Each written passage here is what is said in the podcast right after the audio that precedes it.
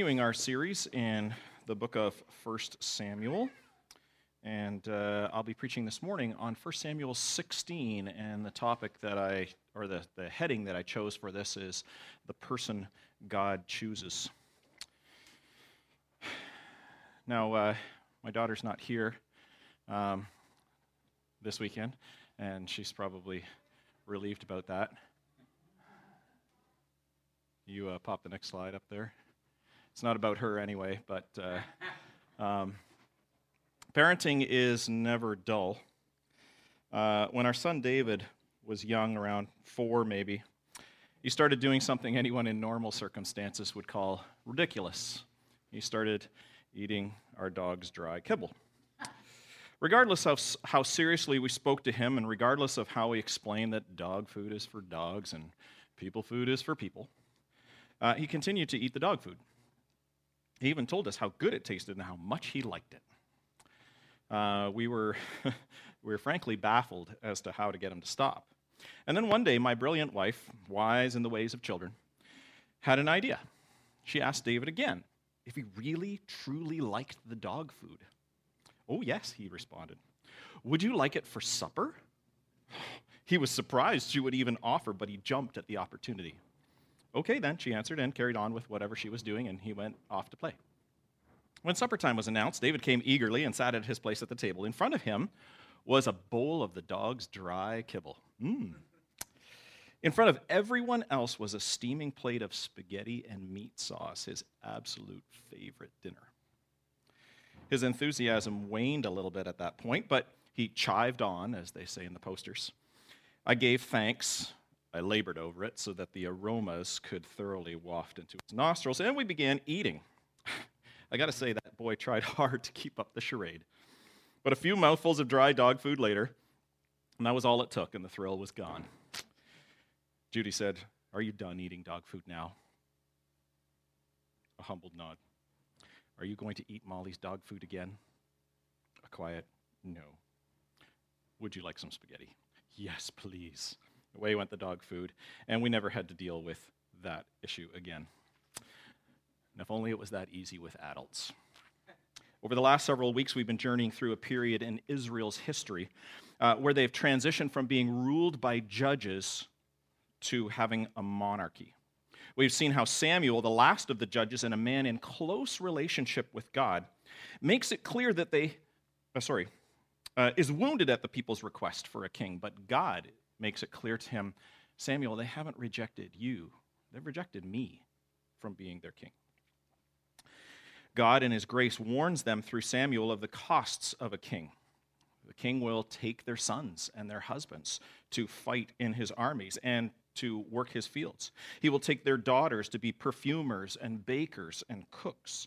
He will take a portion of their crops. He will take a portion of their servants and of their livestock, and they won't like it. And there will come a time when they will cry out to God over the burden that's been placed on them from this king, and he will not answer. It's kind of ominous. But at the time, they were so focused on, hey, this is going to be great. We're going to be just like everybody else. The people of Israel, despite having experienced the good that comes from having God as ruler over them, reject that good and desire something else, something less like our David, who knew what a good cook his mom was, but still chose the dog food. And God, in his wisdom, gives them exactly what they desire a king like the other kings. that king is Saul. He looks kingly on the outside, but he doesn't measure up on the inside. Sure, he's capable in battle, but his heart does not belong to God. Uh, sorry, he's impulsive and he's foolish with his words and his actions. It almost cost his son his life at one point. He's disobedient. He doesn't wait patiently on God, but he does what is wise and right in his own eyes for the short term. And we even see that. There's a little phrase, right, that comes right at the end of Judges. In that day, every man did what was right in their own eyes, and Saul is no different. And the final blow for Saul is his failure to fully obey the command of the Lord regarding the Amalekites. And we saw that last week. As we saw, when faced with his sin, Saul does not repent. Instead, he shifts the blame anywhere he can, especially on the people whom, as king, he's supposed to lead and serve, not throw under the bus. He also excuses and minimizes his wrongdoing and ultimately desires to cover the whole thing up by having Samuel visibly stand with him as a show of support while he worships God. In Mark 7, verse 6, Jesus quotes Isaiah the prophet regarding this same thing, and it's clear that he's not pleased with it when he says, Well did Isaiah prophesy of you, hypocrites, as it is written, This people honors me with their lips, but their heart is far from me. This is an accurate description of Saul, who honors God with his lips but doesn't obey in his actions from his heart. So it's all about the motivation here. But we mustn't ever think that God came to the end of his rope, just gave up and gave in, saying, I, I can't do anything with these people, so I'll just give them what they want. That's not what God's doing here. God desires for them, his people, to have a heart in tune with his that's even more true of us, his children. He longs for us to have a heart in tune with his. At Fellowship Oshawa, we desire that you would develop that same heart for God, which is why we're starting a Bible study on the spiritual disciplines. Our sin nature is naturally in opposition to God. That's our default. So, aligning our hearts with God's heart, attuning our spiritual ears to hear His voice, and controlling our thoughts, our words and our actions so that they glorify Him instead of defying Him. It's hard work, it takes discipline. Discipline comes from the same root word as disciple, and it means trainee or one in training. Right? So discipline is training oneself uh, to a certain behavior, perhaps. But the rewards, the rewards for doing that hard work are unbelievable, and that's why we're excited about beginning that particular study want you to keep this in mind, though. While God desires their hearts, He's not sitting back waiting for His people Israel, or for us, His children, that matter, to align themselves before His plans can be carried out. He's not wringing His hands saying, Oh, I sure hope they buy into this. No, God is sovereign. His plans and His will will be carried out regardless of our response. His people, including us, will simply miss out on the great privilege that comes from working with God to build his kingdom. He's going to carry on doing his thing, his work, his plan, and he's inviting us to come alongside and work with him. But he's going to fulfill his plan because he's God and he can't do anything else. So now God says to Samuel, Enough grieving, Samuel. Now it's time to show you what it's like to be led by God's choice of a king. So let's take a look in 1 Samuel chapter 16. I encourage you to follow along, but it'll be here on the screen as well. It says, The Lord said to Samuel, How long will you grieve over Saul, since I have rejected him from being king over Israel? Fill your horn with oil and go. I will send you to Jesse the Bethlehemite, for I have provided for myself a king among his sons. And Samuel said, How can I go? If Saul hears it, he'll kill me. And the Lord said, Take a heifer with you and say, I've come to sacrifice to the Lord. And invite Jesse to that sacrifice, and I will show you what you shall do. And you shall anoint for me him whom I declare to you. So the first thing that we see is that God's king comes from Judah, Bethlehem of Judah. We can mistakenly get the impression from the previous chapters that a king is a bad thing Right? The people's desire is a rejection of God. The demands of a king are hard and burdensome, and Saul was not a good example of a king at all. So it may surprise you to learn that God's plan actually included a king for Israel. That was his design. And we see that way back at the tail end of Genesis, where Jacob is recorded as giving a word as he's dying. He gives a word of blessing to each of his 12 sons. And we're going to take a look at this uh, at a few of those verses. It's Genesis chapter 49, if you're interested in checking that out further.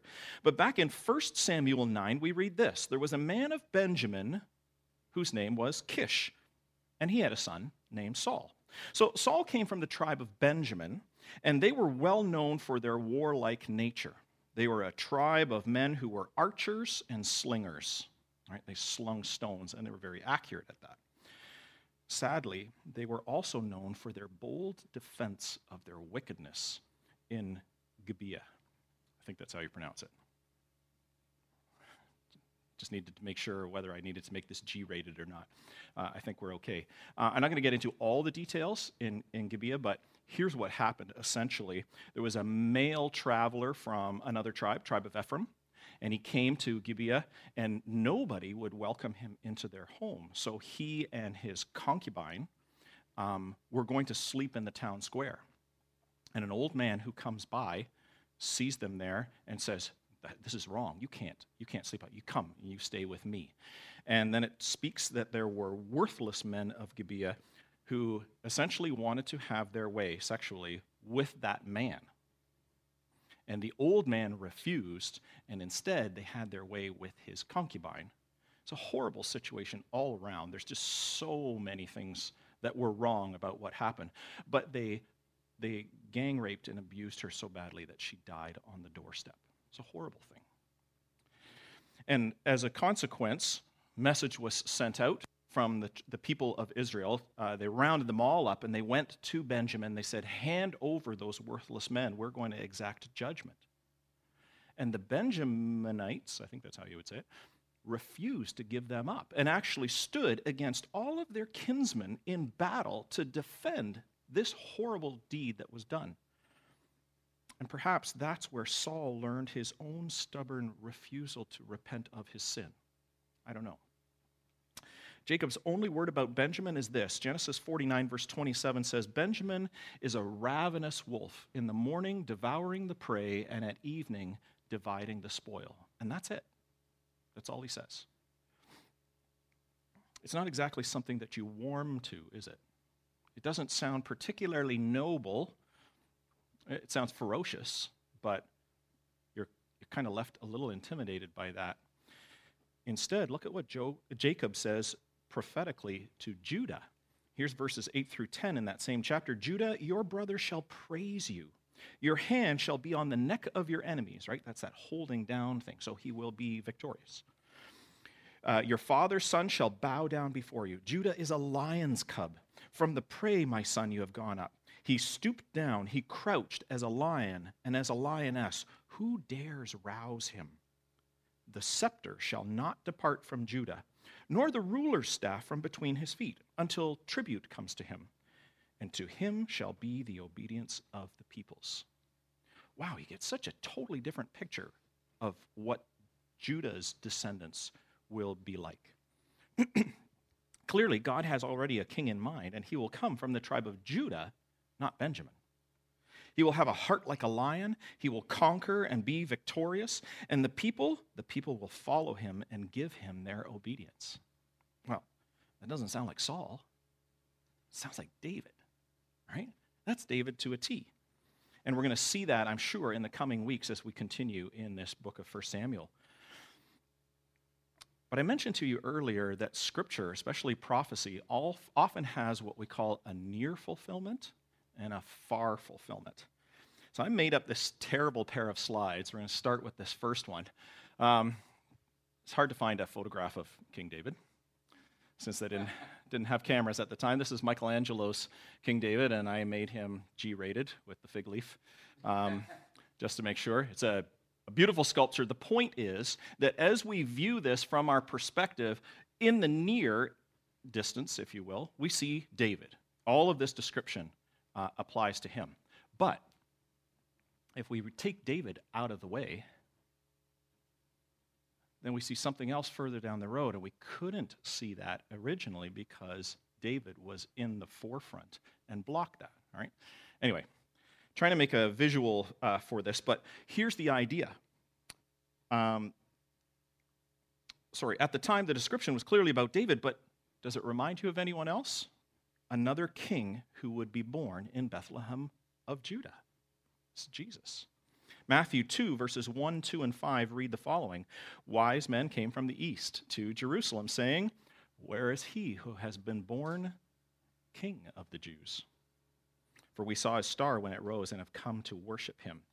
And then it goes on to say, For so it is written by the prophet, that's Isaiah, and you, O Bethlehem, in the land of Judah, are by no means least among the rulers of Judah, for from you shall come a ruler who will shepherd my people Israel. So, all of these same qualifications and characteristics are true of Jesus. And if you take a look at the genealogy, maybe you haven't, maybe you have, but Jesus is a direct descendant of David the king. So, David is another picture of Jesus. In literary terms, we say that David is a type of Christ, a picture, an analogy, a lesser symbol of a greater truth. That's what a type is. Keep this in mind as we continue to see things in this particular passage. Now, David is already known for his excellent qualities. If we look at verse 18, then we see the following. Somebody talking about David says, Behold, I've seen a son of Jesse, the Bethlehemite, who is skillful in playing, a man of valor, a man of war, prudent in speech, and a man of good presence. And the Lord is with him. Wouldn't you like some of those things said about you? Wouldn't you like for people to look at you and say, you know what? That's, I've seen this guy. I've seen Josiah. I've seen Beth. I've seen Jamie, and the Lord is with them. I would love for that to be said about me. And yet, David's family doesn't quite esteem him so wonderfully, do they? Let's take a look in verse 4 now. So, verse 4 reads uh, Samuel did what the Lord commanded and came to Bethlehem. The elders of the city came to meet him, trembling, and said, Do you come peaceably? And he said, Peaceably. I have come to sacrifice to the Lord. Consecrate yourselves and come with me to the sacrifice. And he consecrated Jesse and his sons and invited them to the sacrifice. Now, Samuel comes to Bethlehem. The elders come to meet him, trembling. Did you notice that? Any idea why they'd be trembling? Anything come to mind? This is like an open forum.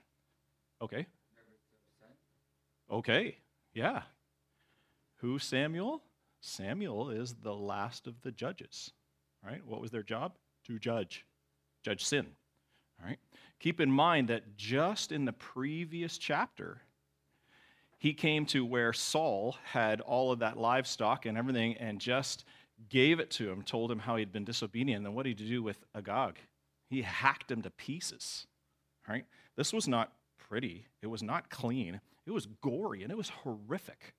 And it was intended to send a very serious message about how seriously God takes sin. Apparently, that message had its intended effect. They were trembling when Samuel showed up. They thought, oh no, what's going to happen to us now? Here comes the judge. All right? And, uh, and instead, he says, it's okay, puts their mind at ease, and the ceremony begins.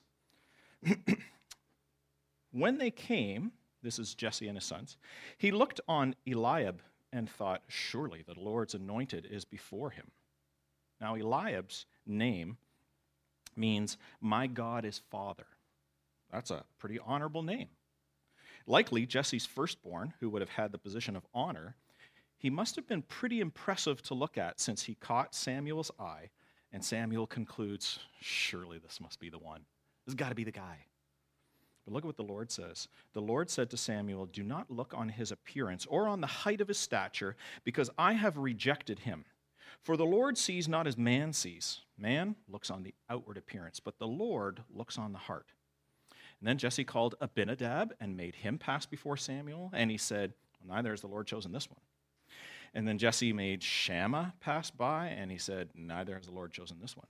And Jesse made seven of his sons pass before Samuel, and Samuel said to Jesse, The Lord has not chosen these. So Samuel's having this internal dialogue with God the whole time. First, we had Eliab, and then uh, the, the others. But here's, I want you to notice, take note of what the Lord says. The Lord says, Do not look on his appearance or specifically the height of his stature. Does that sound familiar? Remember Saul? What was the thing that was said of Saul? He was shoulders and head above everybody else. It was all about his height and stature, and, and physically, he just looked kingly. It's a rather pointed statement by God. Essentially, what the Lord is saying to Samuel is this Samuel, did you not learn anything the first time around? Remember how Saul was kingly looking? Remember how he was head and shoulders above everyone else? You all thought he was all that in a bag of chips. And look how it turned out. The Lord sees not as a man sees. Man looks at the outward appearance, but the Lord looks on the heart. This gets repeated six times. God is really just driving this message home for Samuel. Don't, don't look on the outside. It's not about the outside, it's about the heart. It's not about the outside, it's about the heart. Bam, seven times guys come by, and seven times God goes, nah, not this one either. And what we see from all this is that God's king has God's heart. He's driving this message home for us as well. He intends for us to learn this lesson and apply it to every aspect of our lives. This is that feet on the asphalt kind of thing for us today. He doesn't put the measuring tape around our heads to see how smart we are. He doesn't put it around our biceps to see how strong we are, or our physical attributes to see how handsome or beautiful we are, or our personalities to see how winsome we are. That's not what God measures. God puts the measuring tape around the heart. And so the question for us this morning, and that includes me, do we have a heart like God's? Do we love Him and love His Word and love His people? Take a moment to honestly assess your own heart. If that's not you now, then today start praying and asking God for a heart like His. And then start doing what He's already instructed us to do in His Word to develop that heart. Okay, there's another shameless plug for the spiritual discipline study. That's why we're looking at that, because those are the things that God has put in place in His Word to help us develop that heart like His. Jesus had that heart. The author of Hebrews writes When Christ came into the world, he said this Sacrifices and offerings you have not desired, but a body have you prepared for me. In burnt offerings and sin offerings you have taken no pleasure. I'm realizing, because I'm looking for slides to change, that I sort of changed direction just a little bit. I'm sorry, that is not Derek's fault, that's mine. I'm messing with the poor man's mind. That's okay. We're looking at the passage in Hebrews Sacrifices and offerings you have not desired, but a body you have prepared for me. In burnt offerings and sin offerings you have taken no pleasure. Then I said, Behold, I have come to do your will, O God. Man, that sounds so familiar, doesn't it? Like, that doesn't sound so much like New Testament Matthew, Mark, Luke, and John's words of Jesus. It sounds like 1 Samuel we can't possibly comprehend the step down that Jesus had to take simply to be a man here on earth. We have no concept of what it was, what it is to be in heaven, first of all. And secondly, to be God's son. We will never be that. We will never be God. Right? There are some that teach that when you become a believer, a follower of Jesus, that you actually become deity. That is not what Scripture teaches us. It does teach us that we are redeemed and forgiven and that we have eternal life given to us, but that doesn't make us deity. That's important to keep that distinction. All right, but we don't know what that was. So it's hard for us to wrap our minds around what it must have been for, for God, very God, to pack himself into this very limited, very finite human body all the limitations that it had, all the exposure, the constant exposure to sin, where in heaven there was none of that. The ability to do anything uh, at any time, and Jesus willfully, intentionally restricted himself in those aspects for a time in order to honor God. All right, we don't know what that was, but he did it willingly, whatever that stoop implied, right? We use the word condescend. That means descend, come down, and con means with, So, of, to come down and be with us. That's what condescend means. Uh, we can't possibly comprehend the step down that Jesus had to take simply to be a man on earth, but he did it willingly because he had a heart to glorify and obey his Father. And just like his Father, he had a heart of love toward us, God's children. Desire a heart like that. Don't strive for the recognition of the world. Strive for the honor God places on a heart that loves and obeys Him. So all the sons of Jesse passed before Samuel, and the Lord says, The Lord has not chosen these. And Samuel is like, What's going on? And then he says, Are all your sons here? And Jesse says, Oh, well, there's, there remains yet the youngest, but he's keeping the sheep. And Jesse, or sorry, Samuel said to Jesse, Send and get him, for we will not sit down until he comes here. So they're, they're standing, waiting. You know, you can almost hear the do, do, do, do, do, do, do, right? And everybody's kind of looking at each other awkwardly and they're going, What's the big fuss? It's, it's David. Right? He's, he's going to smell when he gets here because he's been hanging with the sheep. Right? And yet, uh, Jesse does exactly what he's told, and he sent and he brought him in. Now he was ruddy and had beautiful eyes and was handsome.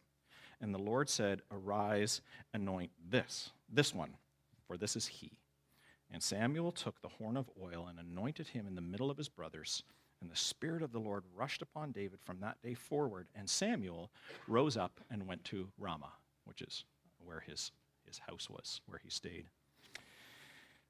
And here's the third thing that we learn in all of this is that God's king is a shepherd. So we've seen that God's king comes from Bethlehem of Judah. Uh, God's king has God's heart, and God's king is a shepherd. Do you get the sense that David is not highly esteemed by his family? I mean, don't get me wrong, I'm sure that they love him and all. Family was and still is very important in the Middle East. But in a system where inheritance goes like this, double portion to the firstborn, single portions to the children thereafter. David's at the tail end of eight sons. All right, he's pretty low on the totem pole. In fact, it didn't even occur to Jesse to make sure David was brought to the sacrifice and consecrated. He's still out in the field with the sheep. Jesse almost seems surprised that we'd be asking about David. Like, if if anybody of importance is going to be all my all my other sons, they're all here.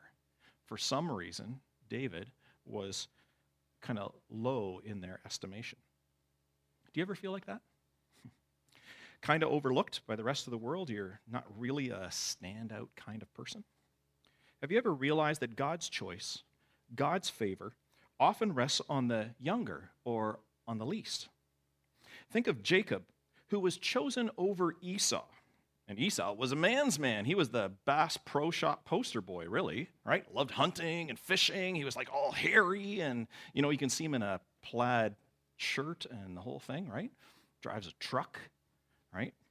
That kind of thing. God makes Jacob the father of Israel.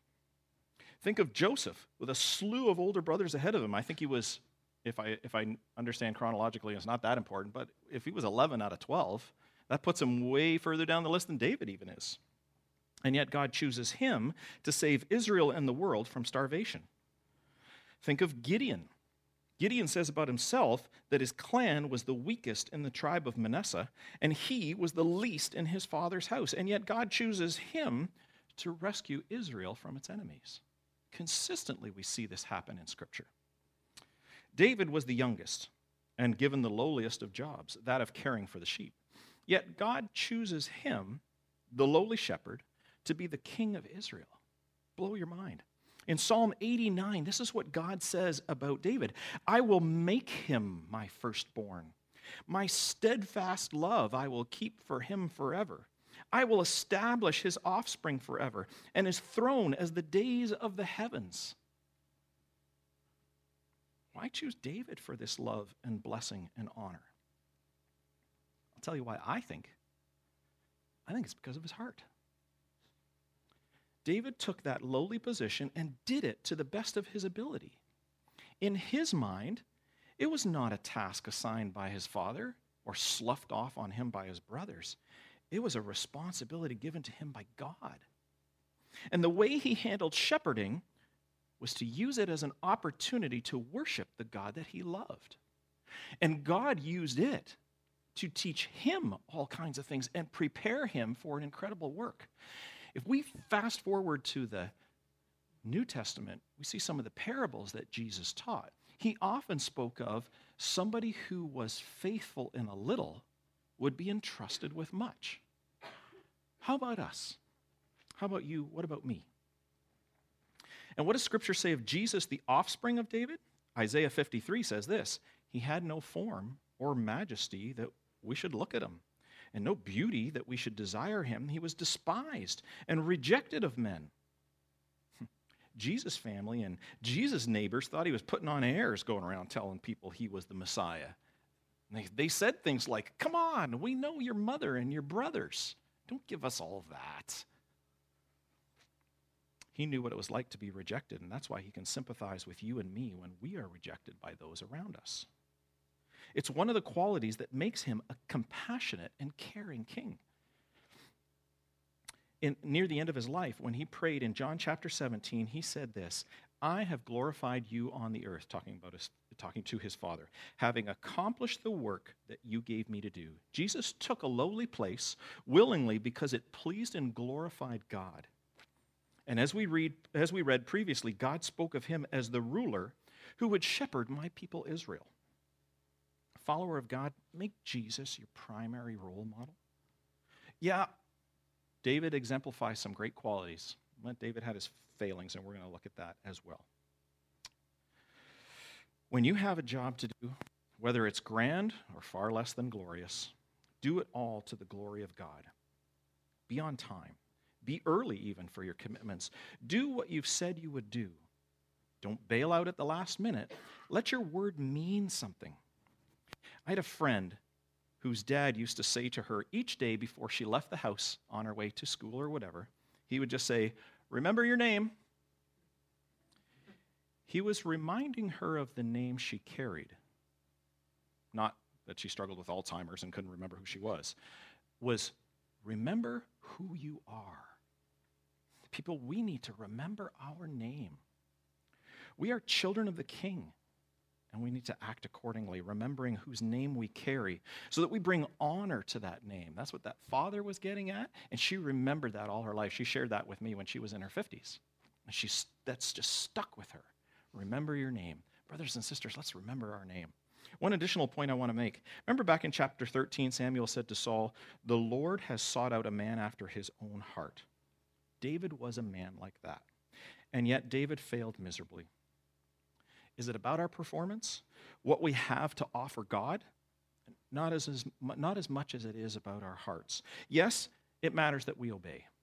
Yes, it matters when we sin. Yes, there is forgiveness for our sin, and there are also consequences. Ultimately, the eternal consequences of our sin put Jesus on the cross. But God is so much more interested in us as his children, emulating him by having a heart like his. Why? Because, again, he looks at us and he sees Jesus. And when we foster a heart like God's, we not only bless and please him, but we can actually be a blessing to those around us in our circle of influence as well. We can have a cleansing, purifying, healing impact on those whose lives we touch. Look at the last verse of the chapter. It says this Whenever the harmful spirit from God was upon Saul, David took the lyre and played it with his hand.